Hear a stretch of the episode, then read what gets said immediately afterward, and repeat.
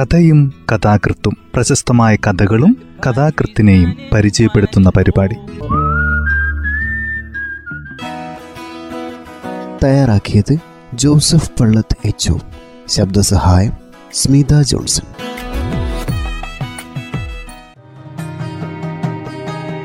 കഥയും കഥാകൃത്തും എന്ന ഈ പരിപാടിയിൽ ഇന്ന് അനീഷ് ജോസഫിന്റെ ഉറുമ്പുകൾ എന്ന ചെറുകഥയാണ് ഇന്ന് പരിചയപ്പെടുത്തുന്നത്. പുരുഷന്റെ അതീശ പ്രത്യയശാസ്ത്രം സ്വീകരിച്ച സ്ത്രീ സ്വയം പുരുഷനായി വേഷം മാറുന്ന അവസ്ഥയാണ് ഉറുമ്പുകൾ എന്ന കഥയിലുള്ളത്. വീട്ടിലെ സകല പണികളും ചെയ്യുകയും ഭാര്യയുടെയും മക്കളുടെയും തുണി അലക്കിക്കൊടുക്കുകയും ചെയ്യുന്ന ഭർത്താവ് ഫിലോസഫിയിൽ ബിരുദാനന്തര ബിരുദധാരി കൂടിയാകുന്നു. കുട്ടിക്കാലത്ത് ഒരു ഉറുമ്പിനെ പോലും കൊല്ലാതെ വളർന്ന അയാളോട് അരകലിന് സമീപമുള്ള ഉറുമ്പിൻ പറ്റത്തെ വംശനാശം വരുത്തുവാൻ ഭാര്യ ആജ്ഞാപിക്കുന്നു. കഥ ഇങ്ങനെ ആരംഭിക്കുന്നു. അരകല്ലിന് ചുറ്റും ഉറുമ്പുകളാണ്. നാളെ ഇത് അടുക്കള മുഴുവനും പരക്കും. ഇന്ന് തന്നെ ഇവറ്റകളെ മണ്ണെണ്ണൊഴിച്ച് തീ കൊളുത്തി നശിപ്പിച്ചേക്കണം. ഭാര്യ ഓഫീസിലേക്ക് യാത്രയാകുമ്പോൾ അയാളോട് പറഞ്ഞു ഭാര്യ ധൃതിയിൽ സ്കൂട്ടർ ഓടിച്ച് ഗേറ്റ് കടന്നപ്പോൾ അയാൾ ദീർഘനിശ്വാസം ഉതിർത്തു. ഈ അടുക്കളയും പുകയും ഇവിടുത്തെ വന്യമായ നിശബ്ദതയും തന്റെ ജീവിതത്തിൽ ഇഴുകിച്ചേർന്നിരിക്കുന്നതാണെന്ന് അയാൾ ഓർമ്മിച്ചു. ഓരോ ദിവസവും ഭാര്യയുടെയും മക്കളുടെയും ആജ്ഞകൾ കൊണ്ട് തുടങ്ങുന്നു. അതേ ആജ്ഞകൾ കൊണ്ട് അവസാനിക്കുകയും ചെയ്യുന്നു. മൂത്ത മകൾ നഗരത്തിലെ പാരൽ കോളേജിൽ ഡിഗ്രിക്കും ഇളയ മകൻ ഒമ്പതാം ക്ലാസ്സിലും പഠിക്കുന്നു. അവർ തന്റെ മക്കളാണെന്ന് പറയുവാൻ അയാൾക്ക് ലജ്ജ തോന്നി.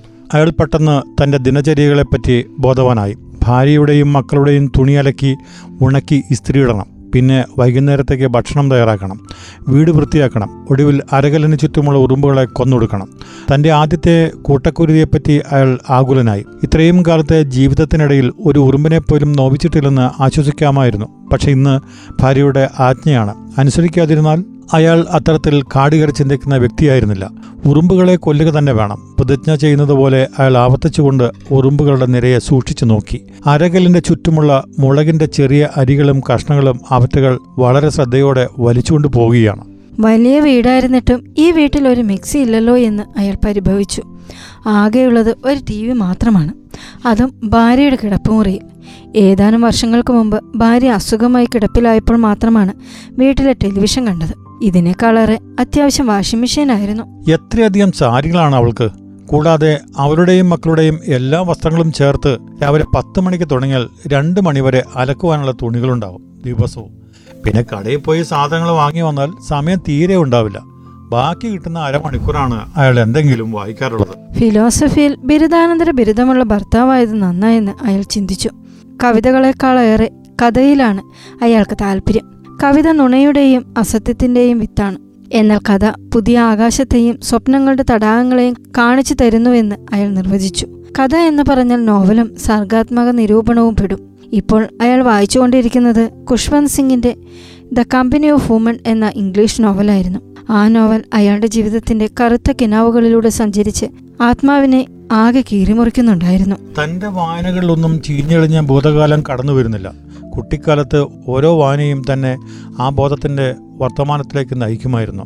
വലുതാകുമ്പോൾ ദൂരെ സമുദ്രങ്ങൾക്കും മലകൾക്കും അപ്പുറത്തെ രാജ്യത്തു നിന്നും സുന്ദരിയും തന്റെ കാമുകിയുമായ രാജകുമാരിയും ഒന്നിച്ച് നാട് വിടണമെന്ന് കരുതിയിരുന്നു. ചില പകൽക്കിനാവുകളിൽ പോക്കുവയിൽ വീണ് സ്വർണവർണമായിരിക്കുമ്പോൾ ഉറുമ്പുകൾ കയറി വരും പിന്നെ അവറ്റകൾ വളർന്ന് ഹൃദയത്തിന്റെ വാൽവുകൾ കടിച്ചു മുറിച്ച് തന്റെ സ്വപ്നങ്ങളെയും പേറി നടന്നു മറയും. എന്നിട്ടും ഉറുമ്പുകളെ വെറുക്കുവാൻ തനിക്കാവുന്നില്ല. ഓൻ നല്ല കുട്ടിയാ.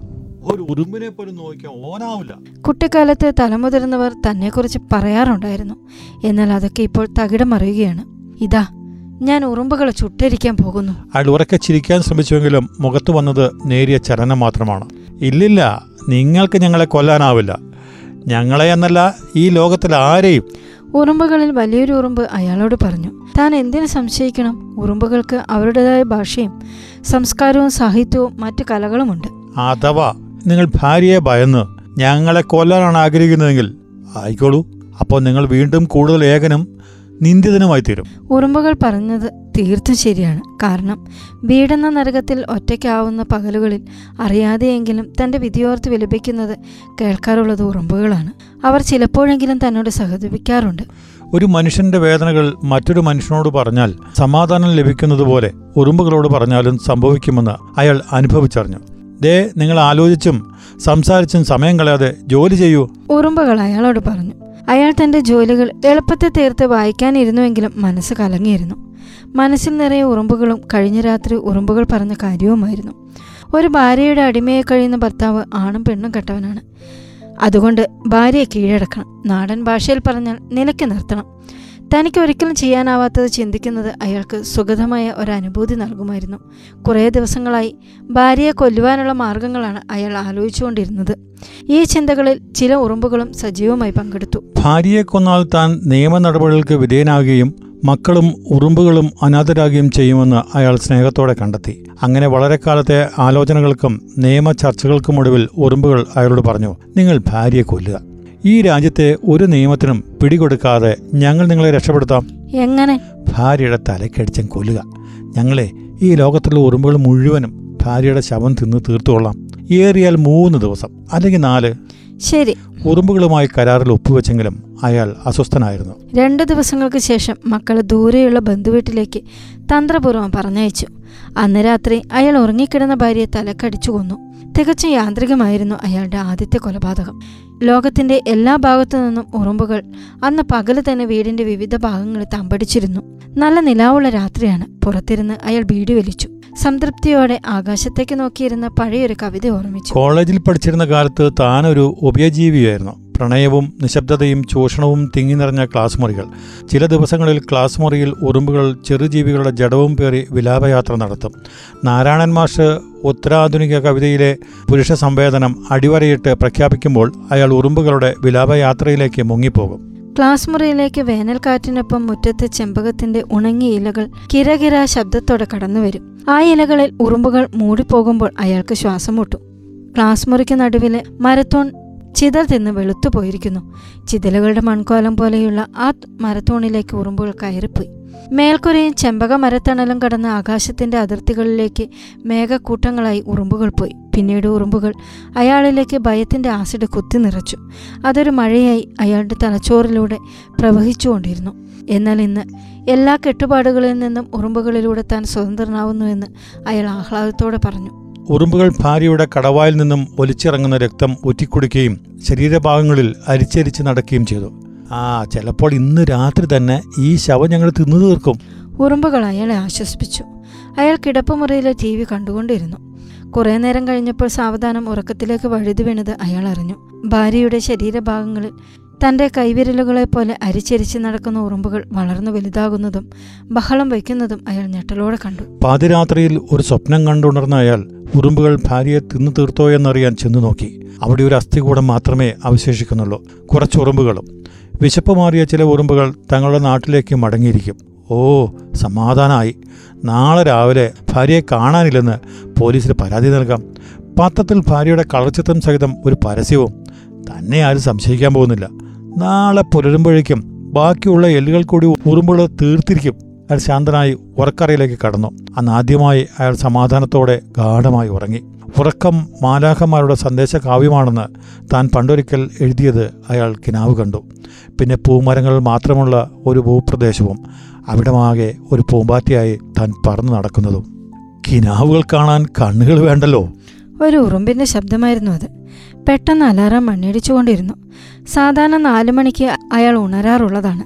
ഇന്ന് കുറേ നേരം കൂടി ഉറങ്ങാമെന്ന് കരുതി അയാൾ അലാറം ഓഫാക്കാൻ കണ്ണുകൾ തുറക്കാൻ ശ്രമിച്ചുവെങ്കിലും തുറക്കാനായില്ല. താൻ സ്വപ്നത്തിലല്ല എന്ന് ഉറപ്പുവരുത്തുവാൻ എഴുന്നേറ്റിരുന്ന് കിടക്കയും ശരീരഭാഗങ്ങളും തടവി നോക്കി. എന്നിട്ട് കണ്ണുകൾ തിരുമി. അവിടെ കണ്ണുകൾക്ക് പകരം രണ്ട് കുഴികൾ മാത്രമേ ഉണ്ടായിരുന്നുള്ളൂ. ഈശ്വരാ എന്റെ കണ്ണുകൾ അയാൾ വലിയ ശബ്ദത്തോടെ നിലവിളിക്കാൻ ശ്രമിക്കുമ്പോൾ തന്റെ നാവ് മുറിയുന്നത് പോലെ തോന്നി. അപ്പോൾ ശരീരത്തിലൂടെ ഉറുമ്പുകൾ അരിച്ചരിച്ച് ആർത്തി കൊണ്ട് ഓടി നടക്കുന്നത് അയാൾ അനുഭവിച്ചു. കഥ ഇവിടെ അവസാനിക്കുന്നു. നിരീക്ഷണത്തിലും ആഖ്യാനത്തിലും സവിശേഷതകൾ ഏറെയുള്ള കഥകൾ. ജീവിതത്തോട് കലഹിക്കുകയും ഒഴിഞ്ഞുമാറാൻ കഴിയാത്ത വണ്ണം പിടിച്ചുവെക്കുന്ന ചോദ്യങ്ങളിൽ കുടുക്കുകയും ചെയ്യുന്നത് കാണാം. കവിതയോട് അടുത്തു നിൽക്കുന്ന ഭാഷ. മികച്ച ഒരു കഥയാണ് അനീഷ് ജോസഫിന്റെ ഉറുമ്പുകൾ എന്ന ഈ ചെറുകഥ.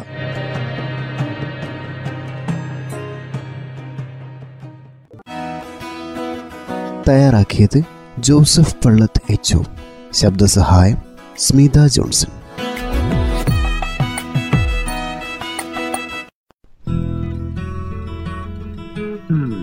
കഥയും കഥാകൃത്തും പ്രശസ്തമായ കഥകളും കഥാകൃത്തിനെയും പരിചയപ്പെടുത്തുന്ന പരിപാടി